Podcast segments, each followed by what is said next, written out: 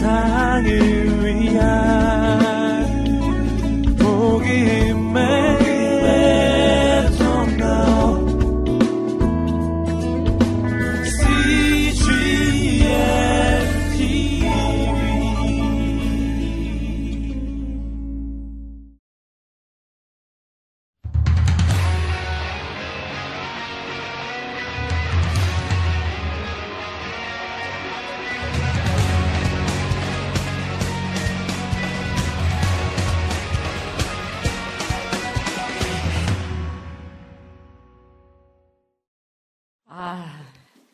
매주마다 감격입니다.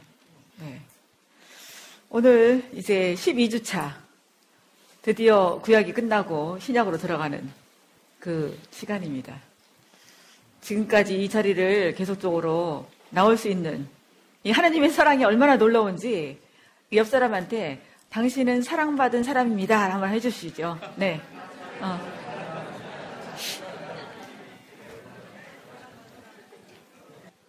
네. 지도 받으셨죠? 이제 지도를 좀 설명을 하실 수 있겠습니까?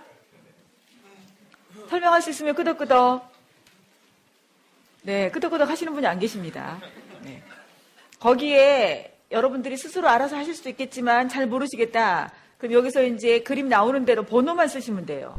번호만 쓰시면 어떻게 설명할지 그거를 여러분들이 스스로 아실 수 있을 것입니다. 먼저 창세기. 네, 어디로 끝나지요? 네, 애굽으로 끝나요. 창세기 1장 1절 시작. 태초에 하나님이 천지를 창조하시니라. 이것은 하나님의 주권을 선포한 것입니다.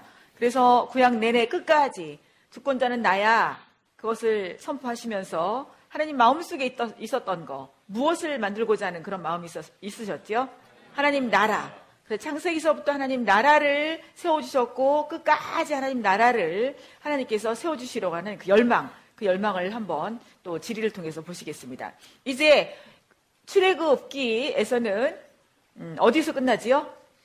네, 시내산에서 끝나지요. 네, 하나님께서 아브라함에게 세 가지 약속을 하셨어요. 하나님 나라를 만들어 줄게. 근데 먼저 첫 번째 민족을 만들어야 되고, 그 다음에 땅을 주셔야 되고, 하나는 주권. 이 주권자는 누구세요? 하나님 나라의 주권자는 하나님이시지요. 민족을 만들어야 되는데 70명 가지고는 민족이 안 되지요. 그래서 애굽 땅에서 당시 강대국이었던 애굽 땅에서 애굽의 보호를 받으면서 한 민족으로 태동하도록 하셨어요.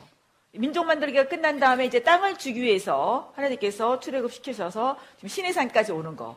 그 시내산에서 하나님과 언약을 맺고 또 뒷부분에는 무엇을 짓도록 말씀하시죠? 무엇을 짓도록? 성막. 성막은 누구의 임재를 상징하는 거예요?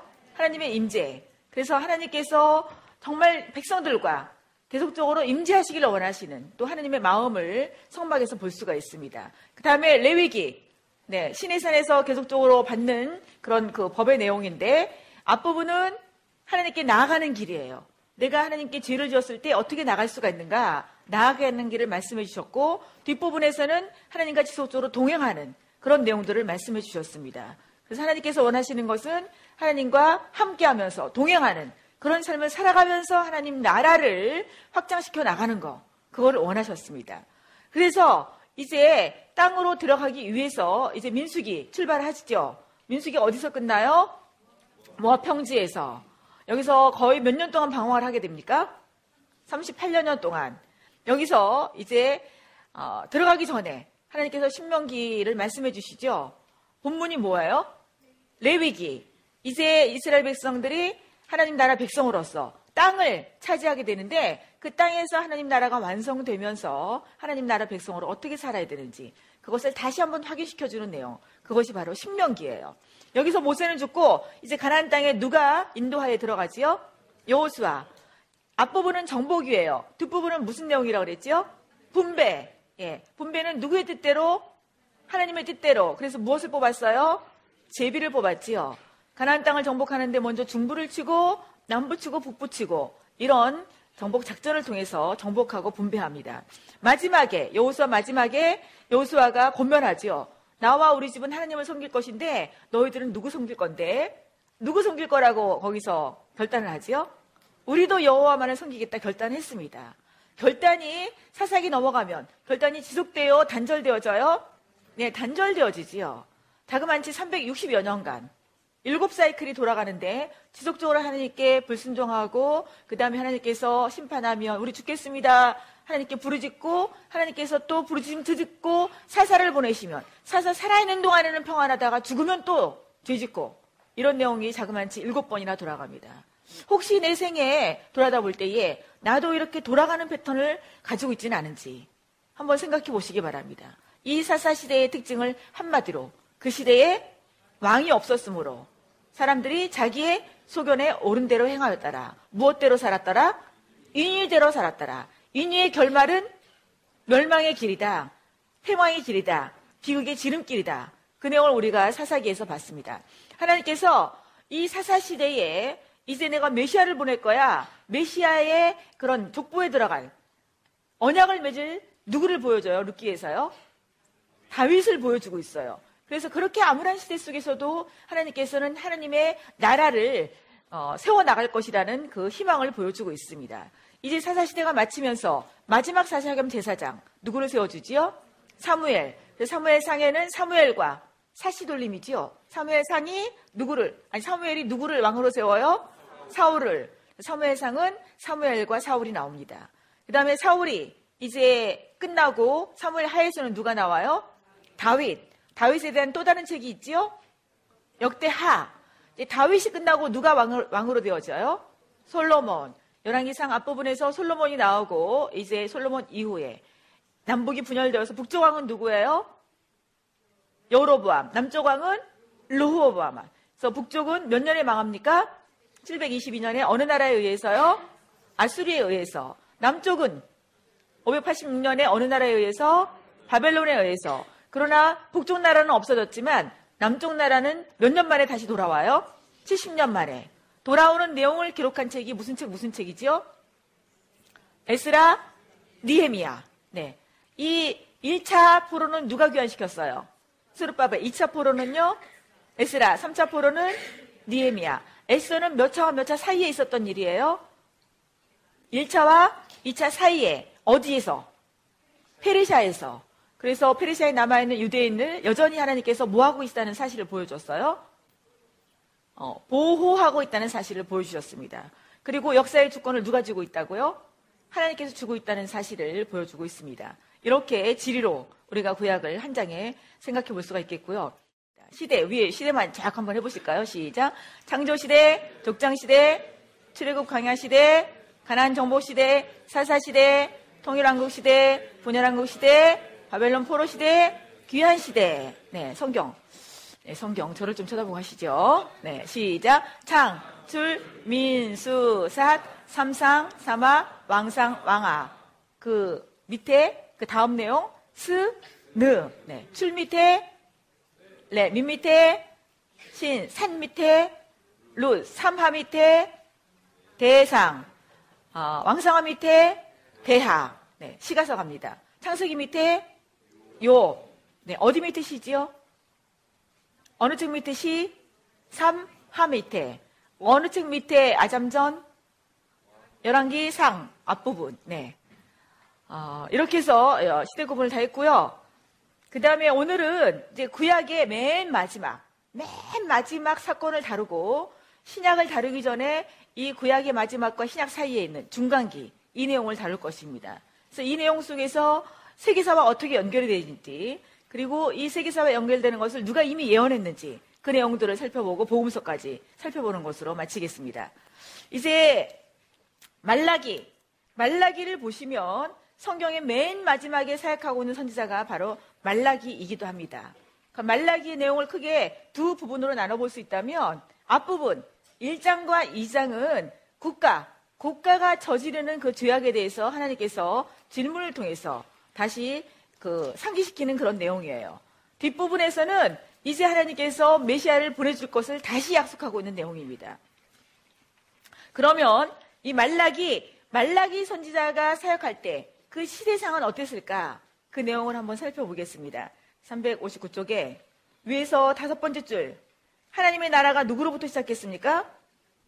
네, 아브라함으로부터 시작했지요. 근데 지금 말라기 시대까지 이 아브라함 선택한 때로부터 몇 년이 지났는가 하면 1500여 년이 지났습니다. 근데 이, 이 시간을 지나면서 바벨론 포로 이후에 하나님께서 다시 이스라엘 땅에 귀환시킨 두 지도자가 있지요. 누구누구예요? 네, 에스라와 니에미야. 네, 에스라가 니에미야 와서 성전을 짓도록 독려했던 선지자 두 명이 있지요. 누구누구예요? 스가랴와 학계. 네, 이런 사람들. 이런 사람들이 이제 다 어디로 떠났어요? 하늘나라 떠나고 그랬더니 이 귀한 공동체가 다시 어떤 상태가 되었는가 하면 해이해지기 시작했습니다. 왜 해이해졌느냐? 이 백성들이 돌아와서 성전을 지으면 뭔가가 될 줄 알았습니다. 근데 이 성전을 짓고 나서도 하나님께서 보내시겠다는 메시아가 오질 않는 거예요. 여러분, 기대를 했어요. 근데 이 기대가 내가 원하는 때에 오지 아니하면 어떤 심정이 들지요? 좌절감이 들고 좌절감이 들면 열심히 살고 싶지 않고 에이 될 대로 되라지 네 그런 생각이 들지요. 그럼 그런 상황인 거예요 지금 이 말라기가. 그래서 이 말라기 백성 사람 백성들이 종교 의식을 행하긴 했습니다. 그런데 어디에 치우쳤는가 하면 형식이 불과했어요. 형식이 불과했다는 것은 무엇을 빠졌다는 거예요? 정신이 빠졌습니다. 정신이. 지금 우리들도 여기 와서 몸을 앉아 있어요. 네. 뇌수 와서 앉아 있습니다. 형식은 취하고 있지요.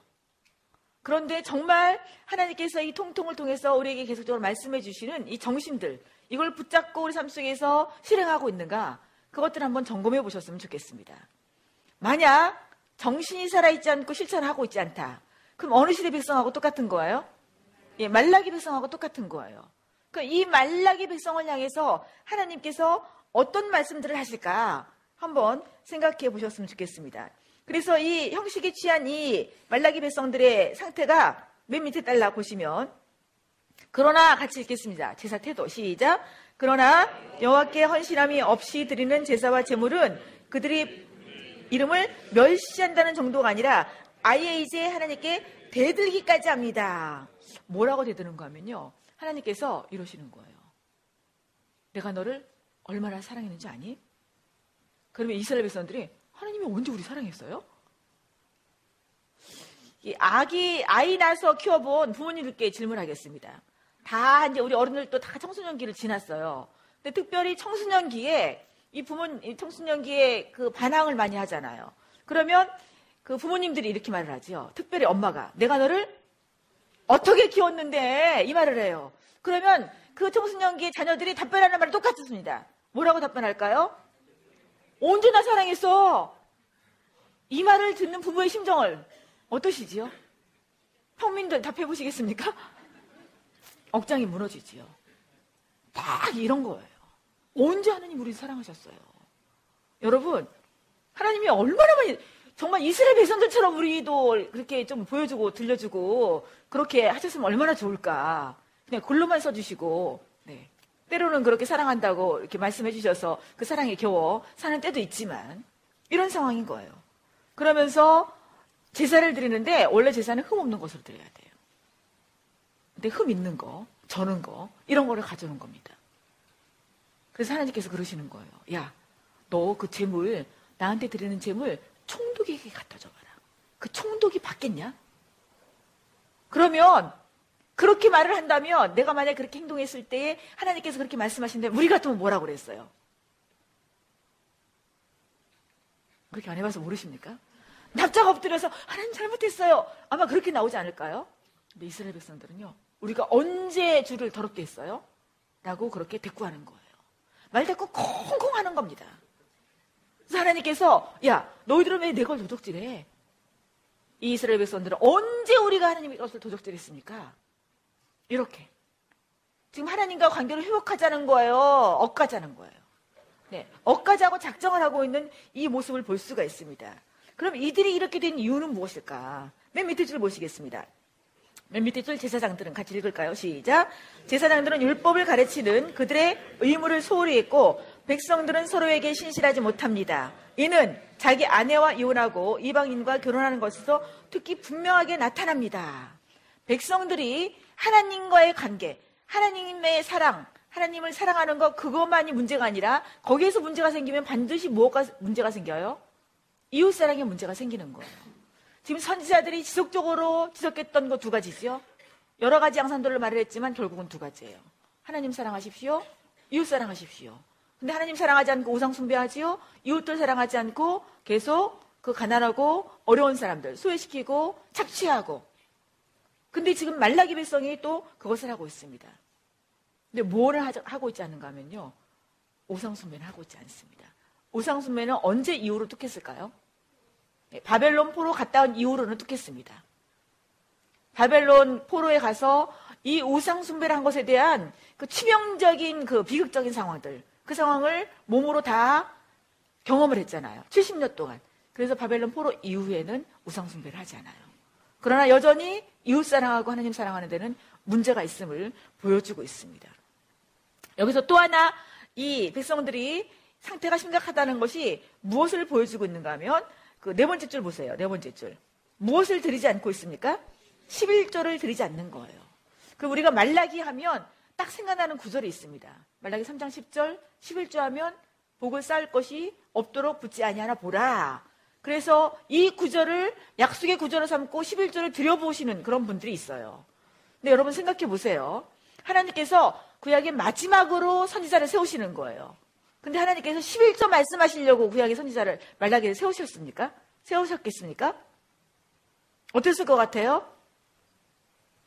그럴 것 같아요? 아닐 것 같아요? 아닐 것 같지요? 그러면 먼저 핵심이 있단 말이죠. 그러면 하나님께서 말라기 3장 10절에 11조 얘기를 하기 전에 어떤 얘기를 했을까? 항상 우리는 한 구절만 딱 따면 안 돼요. 문맥 속에서 그 내용을 보셔야 돼요. 그 말씀을 하시기 전에 바로 직전에 어떤 말씀을 하셨는가 하면 여호와께로 돌아온 증거로서 드리는 것이 11조야. 근데 너희들은 지금 그 11조 헌물을 드리고 있지 않잖아. 그러니까 11조를 한번 드려봐라. 그럼 내가 이렇게 복을 쌓을 것이 없도록 복을 붙지 않냐나 한번 봐라! 라고 말씀을 하시는 거예요. 그러면 이 11조 헌물은 무슨 증거로 드리는 거라고요? 네, 돌아온 증거로서 드리는 거예요. 그래서 지금 이스라엘 백성들이 드린다고 안 드린다고요? 안 드린다고요. 그럼 돌아왔다는 거예요? 안 돌아왔다는 거예요? 안 돌아왔다는 거예요. 여러분, 통통까지 오신 여러분. 네. 11조는 누구께 돌아온 증거로 드리는 거라고요?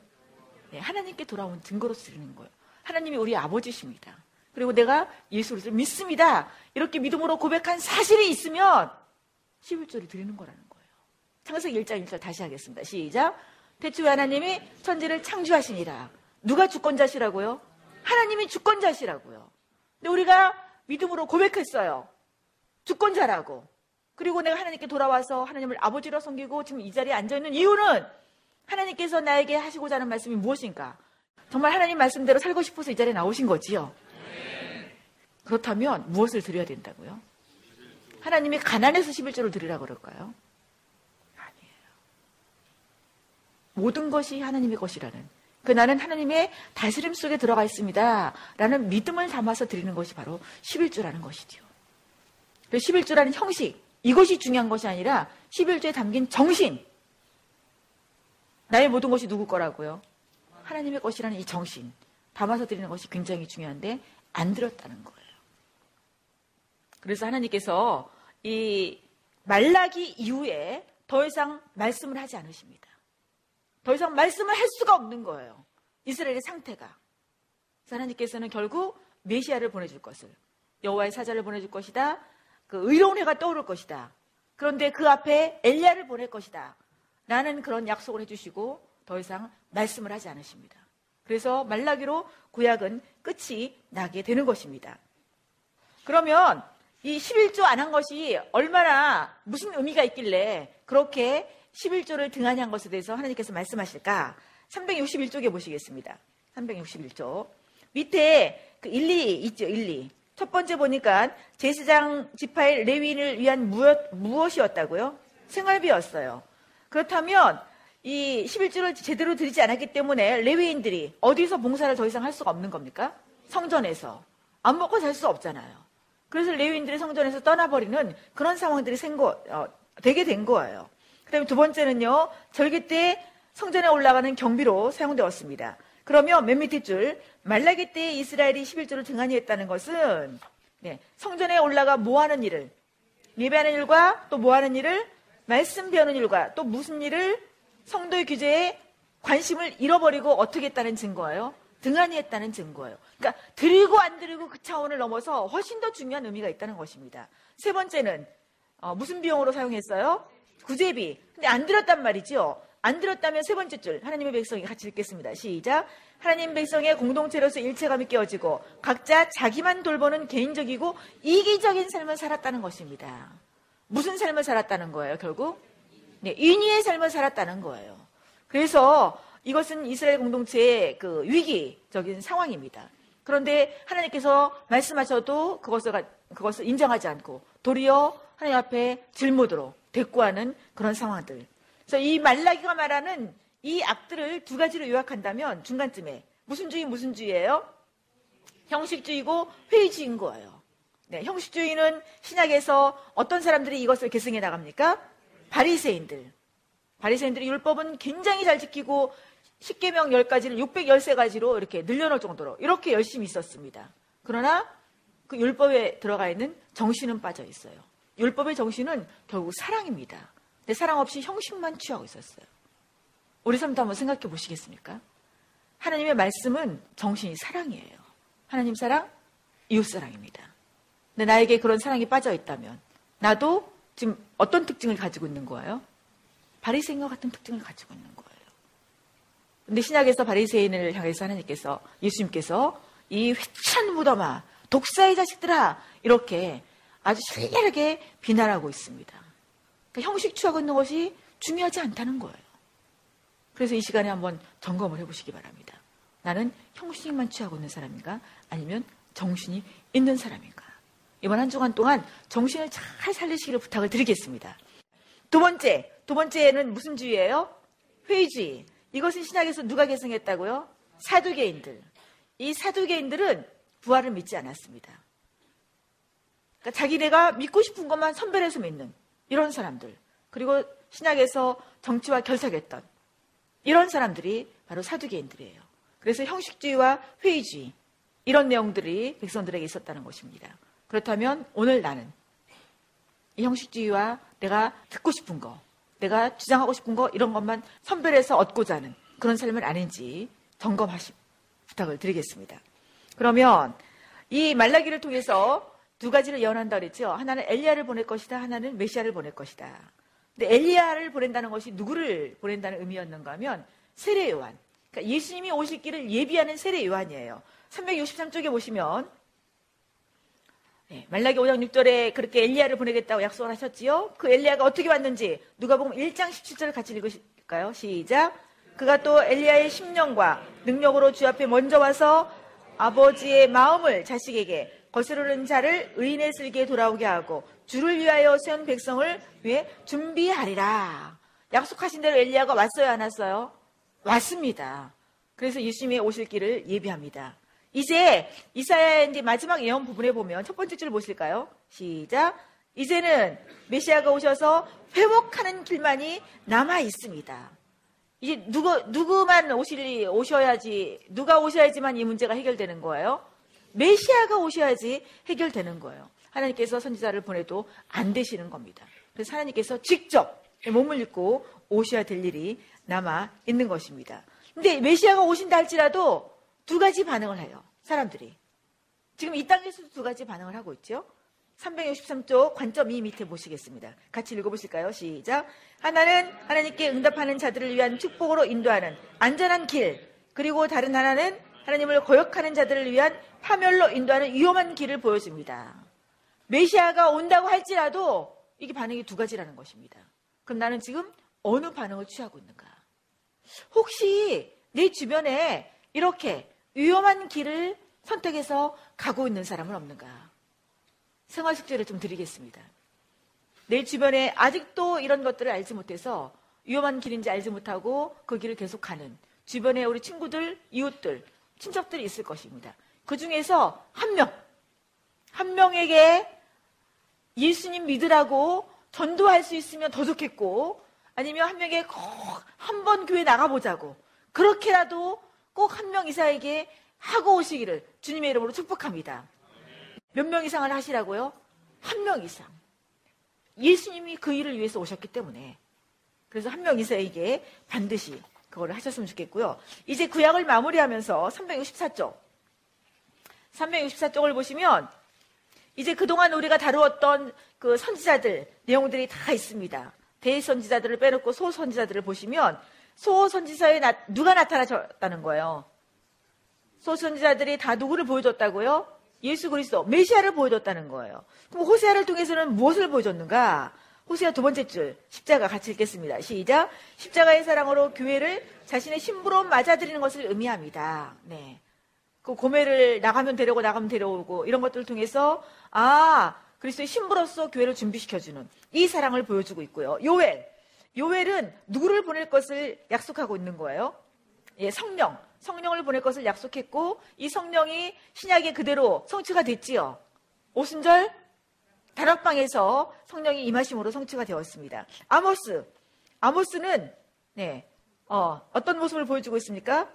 예, 중보, 중보 사역의 그림자로서 그 모습을 보여주고 있습니다. 오바다는요, 예, 만국을 벌한 심팔자로서의 메시아를 보여주고 있고요. 요나는요, 그리스도의 죽음과 부활, 예, 이것에 대한 그 예표로 보여주고 있고, 미가는요, 누가 탄생할 것을 보여주고 있어요? 메시아가 탄생할 것을 보여주면서 그 메시아가 어떤 분이시라고요? 온 세상의 주권자이면서 평강의 왕으로 임할 것이다.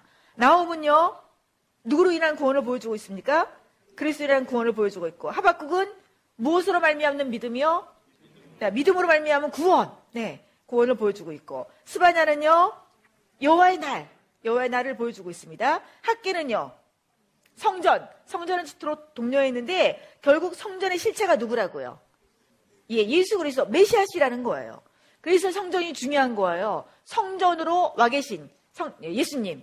그것을 계속 보여주고 있었던 것입니다. 스가랴. 스가랴는 메시아에 대해서 많이 보여주고 있죠. 특별히 예수님께서 성전에 들어가실 때에 무엇을 타고 있는 모습을 보여주고 있습니까? 네, 나귀를 타는 모습. 네.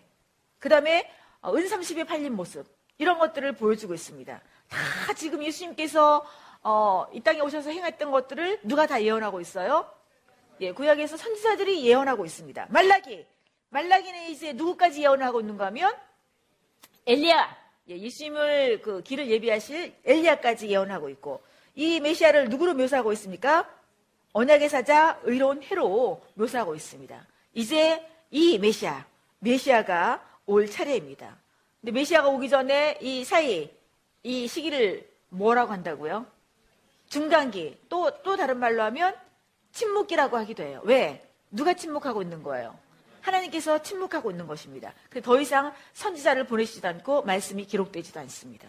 구약과 신약 한 장 차이밖에 없지만 이 사이는 엄청난 기간이 지나가는 거예요. 400년. 몇 년이 지나간다고요? 약 400년이 지나가고 있습니다. 그러면 구약의 그 중간기, 중간기에 일어날 일들을 누가 이미 예언했는가? 바로 다니엘을 통해서 예언하고 있습니다. 우리 다니엘 2장에서 누부갓네살 왕에서 왕의 꿈에 나타난 세계가 세계사가 어떻게 흘러가는지 그 신상의 꿈을 통해서 보여주셨지요. 이 머리는 누가 누가 지금 지배하고 있는 시대를 말하는 거예요. 금으로 된 거는 바벨론. 그다음에 가슴의 은은요. 바벨론이 누구에게 망해요? 메데 바사에게 망하지요. 메데 바사가 다스릴 그 세계사를 말하고 있고 그 다음에 여기 그 배 거기는 은 여기는 어느 나라가 다스릴 거를 말하고 있습니까? 헬라, 그리스가 다스릴 것을 말하고 있어요. 그리스가 이제 멸망하고 이 종아리 부분은 누가 세계를 다스릴 것을 말하고 있어요? 예, 로마. 세계사가 그대로 이루어지고 있지요. 네. 바벨론, 그 다음에 페르시아, 그 다음에 그리스, 그 다음에 로마. 그럼 예수님이 오실 때는 이 이스라엘 땅이 누가 다스리고 있는 누구의 지배에 있었을까요? 로마의 지배에 있었습니다. 로마의 식민지로 있었습니다. 그러면 이 다니엘서의 9장, 11장, 12장은 어디에 대한 예언인가 하면 바로 중간기, 이 400년에 대한 예언이에요. 그럼 중간기 때에 어떤, 일들이 일어날까? 이 여러분들이 이제 이번 주간에 다니엘을 읽으면서 북방 왕이 나오고 남방 왕이 나오고 그 다음에 비천한 북방 왕이 나와요. 그럼 여기서 나오는 북방 왕은 누구일까? 367쪽에 보시면 367쪽이요. 그 다니엘 11장의 두 번째 단락, 세 번째 줄. 남방의 왕이 나오지요? 네, 같이 읽겠습니다. 시작. 남방의 왕들은 당시 애굽의 통치자들은 무슨 왕조예요? 톨레미 왕조예요. 북방의 왕들은 수리자의 통치자, 수리아의 통치자들인 셀루코스 왕조. 그러면 이 왕조는 알렉산더가 죽은 사후에 네 나라로 나뉘지요. 네 나라로 나뉘는 가운데에 이 이스라엘과 연결된 나라가 바로 이 두 왕조예요. 톨레미 왕조는 어디를 중심으로 네, 이집트를 중심으로 있었던 왕조가 톨레미 왕조고요. 그다음에 여기 셀루코스 왕조는요. 예, 수리아, 메소포타미아죠. 그쪽의 왕조예요. 그러면 남쪽이 어딘지 북쪽이 어딘지 이 감이 잡히시죠? 네. 이집트는 남쪽이고 그 다음에 셀루코스는 북쪽인 거예요. 그래서 이 두 왕조와 이스라엘과 연관이 있습니다. 그러면 그 다니엘 11장에 비천한 북방왕이라 나와요. 그 비천한 북방왕은 누구를 말하느냐? 이 셀루코스 왕조 중에 안티오쿠스 에피파네스라는 왕이 있었습니다. 근데 이 왕이 이 왕이 이스라엘 민족들을 굉장히 괴롭혔어요. 근데 그것을 우리가 다루기 전에 367쪽에 맨 밑에 보시면 지금 이 세계사의 그 중간기를 이렇게 예언해주고 그 예언이 그대로 성취되는 것들을 통해서 우리가 무엇을 알 수 있는가 이런 내용들을 같이 읽겠습니다. 밑에 두 번째 줄 시작. 이런 내용들은 하나님께 대적하는 부패한 권력자의 행포가 그 얼마나 파괴적인지 그리고 세상 권세자들의 권력이 얼마나 더없는지를 보여줍니다. 이 모든 나라를 세우는 것들은 누구의 주권 속에 있다는 겁니까? 하나님의 주권 속에 있다는 거예요. 그러면 지금 우리의 삶의 여정도 누구의 주권 속에 있어요? 하나님의 주권 속에 있다. 그래서 하나님의 큰 목적을 이루어드리는 그 어간 속에 지금 우리가 있는 것입니다. 그래서 내가 어떻게 살아가느냐 이렇게 나라는 관점만 보지 마시고 우리는 좀 더 넓게 누구의 목적 속에 들어있는 나? 하나님의 목적 속에 들어있는 나. 하나님께서 무엇을 이 땅에 세우고자 하는 하나님의 나라를 세우고자 하는 그 원대한 목적 속에 들어있는 나. 그러면 그 목적 속에서 하나님께서 나를 통해서 이루시고자 하는 것이 무엇인가? 이렇게 보시는 것이 우리가 제대로 보는 것이에요. 하나님의 목적 속에서 나를 보는 것. 그래서 나를 보는 것, 미시적인 것도 보셔야 되지만 거시적인 것, 하나님의 나라라는 것도 같이 볼 때에 속이 밴댕이 속이 아닐 수가 있습니다. 근데 이 믿는 사람들이 항상 나, 내가 어떻게 하나님께 복 받을까? 내 일이 어떻게 잘 될까? 계속 이렇게 하다 보니까 속이 밴댕이 속이 많아요. 근데 통통하시는 분들은 밴댕이 속이 네 없습니까?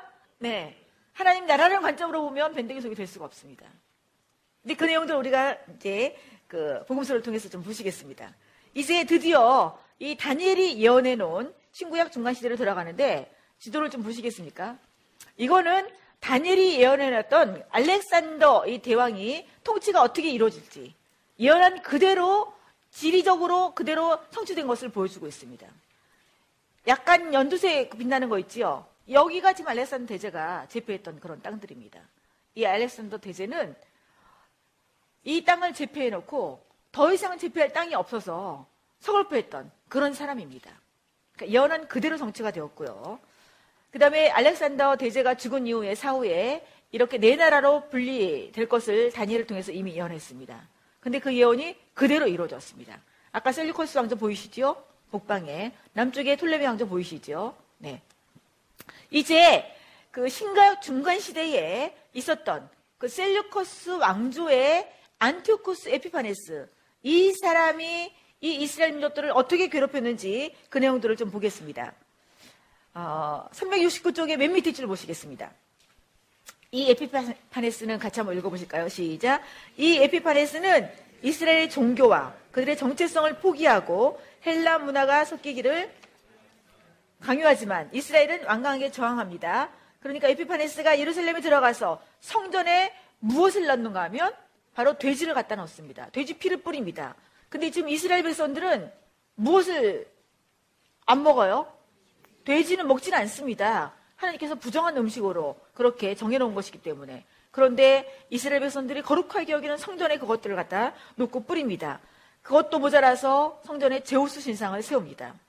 그 이방 신상을 세우는 것이죠. 그 다음에 이스라엘 민족들이 특징적으로 하고 있는 할례, 할례를 못하게 하고요. 그 다음에 유대인들을 노예로 팔아버리는 이런 학정을, 학대를 하고 있는 사람이 안티오쿠스 에피파네스예요. 그래서 이 이름을 좀 기억하셨으면 좋겠습니다. 안티오쿠스 에피파네스. 중간기에 이스라엘 민족들을 괴롭혔던 근데 이 괴롭힘을 당했을 때에 이스라엘 민족들이 가만히 있을 수가 없습니다. 한 번은 이 안티코스 에피파네스의 군대가 마카비라는 제사장이 제사를 드리고 있는데 이 군대가 제사를 드리고 있는 사람을 죽였습니다. 그럼 여러분 동족을 내 앞에서 지금 지배하고 있는 나라의 군대가 죽인다. 그러면 뭐가 끌어오를 수밖에 없어요? 그렇죠. 피가 끌어올 수밖에 없지요. 그래서 이 마카비라는 제사장과 이 아들과 합쳐서 마카비 반란을 일으킵니다. 이 반란 일으키면서 그 하스몬 왕조라는 이 왕조와 연합해서 잠깐 동안 로마로부터 독립을 하게 되어져요. 그때가 167년입니다. BC. 그래서 BC 63년까지 약 100여 년 동안 잠깐 독립을 일으킵니다. 그때를 하스모니안 시대라고 그래요. 그때는 로마로부터 독립한 시대이기도 합니다. 그런데 63년에 다시 로마의 수종으로 넘어가게 됩니다.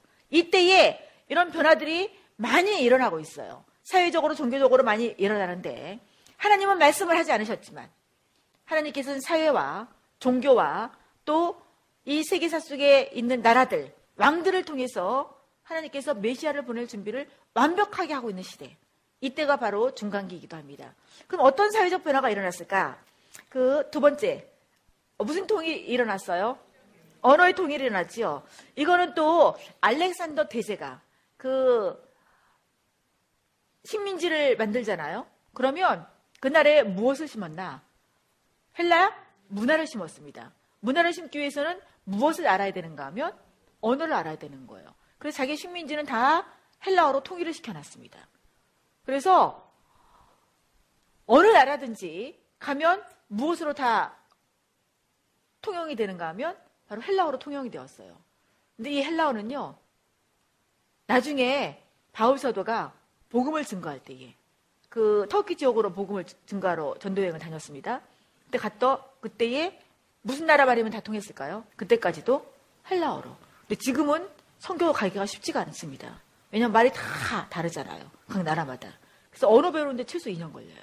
근데 그 당시에는 복음이 빨리 가서낼 수 있었던 그것을 지금 언제 하나님께서 준비시켜 놓는가 하면 바로 중간기 시대에 누구를 통해서 어느 나라를 통해서 그리스를 통해서 어느 왕을 통해서 알렉산더 왕을 통해서 언어를 통일시켜놔요. 네. 그 다음에 두 번째는 행정의 통일입니다. 이제 알렉산더가 끝난 다음에 어느 나라가 제국이 되지요? 로마. 로마는 특징이 있습니다. 무슨 특징이죠? 모든 길은 어디로? 로마로. 그 길을 뚫어놓는 거예요. 그러다 보니까 모든 것이 신속하게 전달될 수 있어요. 행정이, 행정을 통일시켜 놨습니다. 그 다음에 세 번째로는 이제 이스라엘 백성들이 많이 흩어졌습니다. 그래서 디아스포라, 디아스포라 된 이스라엘 백성, 유대인들이 가서 성전을 지을 수가 없습니다. 그래서 이스라엘 백성들은 율법을 가르치고 또 거기서 모여서 예배도 드리고 그러기 위해서 무엇을 지었는가 하면 예, 예, 예, 회당을 지었습니다. 그런데 훗날에 바울이 복음 전도를 하러 가서 유대인을 만나기 위해서 어디 들어가 만날 수가 있었어요? 회당. 그러니까 이것이 이미 언제 준비가 되었다고요? 중간기 때 이미 준비가 되었다는 것이죠. 하나님은 무슨 일을 하시기 위해 서신 전에 준비시키고 있습니다. 근데 이 중간기 시대에 살았던 사람들은 이 준비들이 나중에 훗날에 메시아가 와서 그 모든 것들을 다 구속사역을 마친 다음에 그 복음을 들었던 사람들이 훗날에 복음을 증거하러 다니는 그런 그 어, 도구나 그런 환경으로 쓰일 거라는 사실을 알았을까요? 몰랐을까요? 모르고 그 하루하루 살았을 거예요. 똑같이 우리가 오늘이라는 이 시대를 살아가고 있습니다. 우리는 지금 하나님께서 이 훗날에 무엇을 준비하시는데 우리를 지금 이, 시, 이 시간 이 자리에 이렇게 와 있게 하는지 그건 잘 모를 수 있습니다. 그러나 분명한 것은 누구의 목적을 이루어드리는 거라고요? 하나님은 목적을 이루어드리기 위해서 누구를 준비시키는 거예요? 우리를 준비시키는 거예요. 그래서 이런 원대한 그런 그 관점으로 좀 이 시대를 좀 보실 수 있었으면 좋겠습니다. 정말 젊은 때에 이 세계관을 올바로 갖는다면 우리를 통해서 하나님께서 마음껏 하나님의 나라 일을 하실 수 있기 때문에 그렇습니다. 네. 그 다음에 이 정치적인, 정치적인 변화를 본다면요. 첫 번째는 마카비안. 아까 말씀을 드렸습니다. 이 마카비안들이 그 하스몬 왕조와 같이 협력해서 어, 로마로부터 제타라는 것이 무엇인가 하면 바로 성전입니다. 그 성전을 다시 보수했어요. 그래서 그 절기를 기념해서 수전절이라고 합니다. 수전절. 무슨 절기라고 한다고요? 수전절. 또 에스터 때에 만들어졌던 절기가 있었지요. 불임절. 하나님께서 유대 백성들을 여전히 보존하고 보호하신다. 그럼 불임절. 수전절은 하나님께서 여전히 성전을 중시하고 성전을 통해서 이스라엘 백성도 함께 하신다. 그래서 수전절 절기로 만들었습니다. 이 수전절이 복음서에 나와요. 예수님이 수전절에 성전에 들어가서 거니시는 그런 모습 이번 주 안에 읽으실 수 있을 것입니다. 네. 그 다음에 정치적인 그런 그 파당 중에 하나가 여심당입니다. 이 당시에는 누구의 지배하에 있었다고요? 로마. 어느 나라의 식민지에 있으면 독립하고 싶은 마음이 간절합니다. 우리도 일제하에 독립군들이 많이 있었잖아요. 이 여심당이 그런 사람이에요. 그래서 열심당들은 시간만 있으면 어떻게 해서든지 로마로부터 독립하고자 하는 그런 열심을 가졌던 사람들이 열심당이에요. 근데 열심당을 헬라어로 말하면 헬라어의 용어가 단어가 시카리입니다. 시카리. 네. 시카리. 그럼 열심당은 이, 시, 이, 이 가슴 속에 무엇을 품고 다녔던 사람이에요? 시카를. 네. 시카를 품고 누구를 죽이려고 로마인들을 죽여서 무엇하려고 독립을 열망했던 그런 사람들이 바로 열심당입니다. 근데 이 여심당은 예수님의 제자 중에도 여심당이 있었어요. 누구일까요? 시몬. 네. 이런 여심당. 칼을 품고 다니는 이 사람들도 예수님의 제자가 될 수 있었다는 것이죠. 그들이 그렇게 각기 다른 사람들이 12명이 예수님의 제자 공동체에 들어가서 정말 그 예수님의 그 훈련을 받고 그 사람들로 인해서 복음이 전파되어서 오늘 우리가 이 자리에 있게 되는 것입니다. 나는 못해요. 내가 준비가 되어야 되지요. 죽을 때까지 준비가 되겠습니까? 저는 죽을 때까지 준비가 안 될 거라고 생각해요. 그냥 하나님께서 하라 하시면, 네, 하나님, 저는 할 수 없는데요. 그냥 할게요. 하나님께서 저를 통해서 해주세요. 네, 그게 접니다, 그게. 아무것도 할 수가 없는 사람이에요. 정말 제가 왜 은혜로 여기 서 있는지. 하나님께 감사할 수밖에 없는 그런 존재가 바로 저입니다. 저만 그럴까요? 여러분들은 저보다 좀 나을까요? 네. 하나님께서 미천한 자, 정말 연약한 자, 그런 자를 들어서 강한 자를 부끄럽게 하시는 그런 하나님. 그러시기 때문에 내가 안 해요, 못 해요, 그렇게 할 필요가 없다는 사실이에요. 그냥 순종하고 발기름을 내려뒀더니 여기까지 와 있는 거예요. 어, 두렵고 떨리는 거예요. 하나님 제가 무엇이 간데? 하나님, 저를 통해서 이 일을 하십니까? 두렵고 떨리다 보니까 어, 하나님께 나갈 수밖에 없는 거예요. 그래서 이 심정이 조금 이해가 돼요. 나는 바빠서 기도합니다. 이 심정이 조금 이해가 돼요. 아, 바빠지면 정말 이 일로 인해서 기능이 될까 봐서 이렇게 하나님께 나아가는 것이구나. 제가 지금까지는 그렇게 바쁘지 않았는가 봐요. 하나님께서 막 이렇게 순종했더니 이런 일이 생기는 거예요. 일단 통통을 하신 분들은 저희 중보기 도자가 되어주셔야 돼요. 네, 기도 부탁드립니다. 아멘. 네. 그 다음에 헤롯 땅이 있네요. 헤롯 땅은 예수님 당시에 이 팔레스타인, 가나안 땅을 다스리고 있었던 왕이 바로 헤롯이에요. 그럼 헤롯 땅은 누구와 결탁하고 있었다는 것을 알 수가 있는가 하면 정치와 결탁하고 있었다는 것을 알 수 있습니다. 근데 이 정치와 결탁하고 있었던 대표적인 그 당파가 누군가? 바로 사두개파입니다. 사두개파는 제사장 그룹이에요. 그럼 제사장으로서 제사를 드렸던 그런 그룹입니다. 근데 이 그룹이 정치와 결탁하고 있어요. 그럼 이 제사장이 지금 정치와 결탁하고 있다. 종교가 정치하고 결탁하고 있다. 그러면 무슨 길로 가리라는 것을 알 수가 있습니다. 인위로 가고 결국 부패의 길로 가고 있다는 것을 우리가 이미 역사 속에서 볼 수 있지요. 우리 그 암흑시대, 중세 암흑시대 이 교황이 정치자들을 다 세웠잖아요. 그러니까 절대 권력은 절대 부패할 수밖에 없습니다. 의심 당시에 사두개파가 정치와 결탁했다. 그래서 성전 안에서 장사까지 할 수 있게 되는 거예요. 제사장들은 로마의 그런 파워를 믿고 그리고 장사할 수 있도록 그런 것들을 다 분야해주고 그 다음에 그 장사를 했던 사람들은 누구에게 뭐를 줄 수밖에 없습니까? 제사장들에게 뇌물을 줄 수밖에 없는 거예요. 그래서 성전이 완전히 재기능을 하지 못하는 그래서 예수님께서 뒤집어 엎을 수밖에 없는 그런 상황이 생기는 겁니다.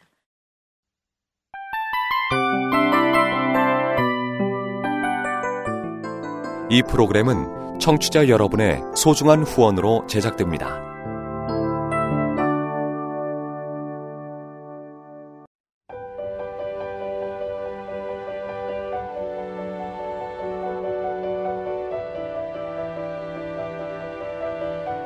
세상에는 수많은 교회들이 있지만 더 깊이 있는 말씀 강해를 찾기 위해 크기로만 교회를 선정하지 않습니다. 보다 좋은 영적 콘텐츠를 더 많이 나누기 위해 방송비를 받지 않습니다. 1년 365일 복음만 전하고 싶어서 우리는 광고를 하지 않습니다. 온누리의 복음을 땅끝까지 CGN TV와 함께 땅끝 성교사가 되주세요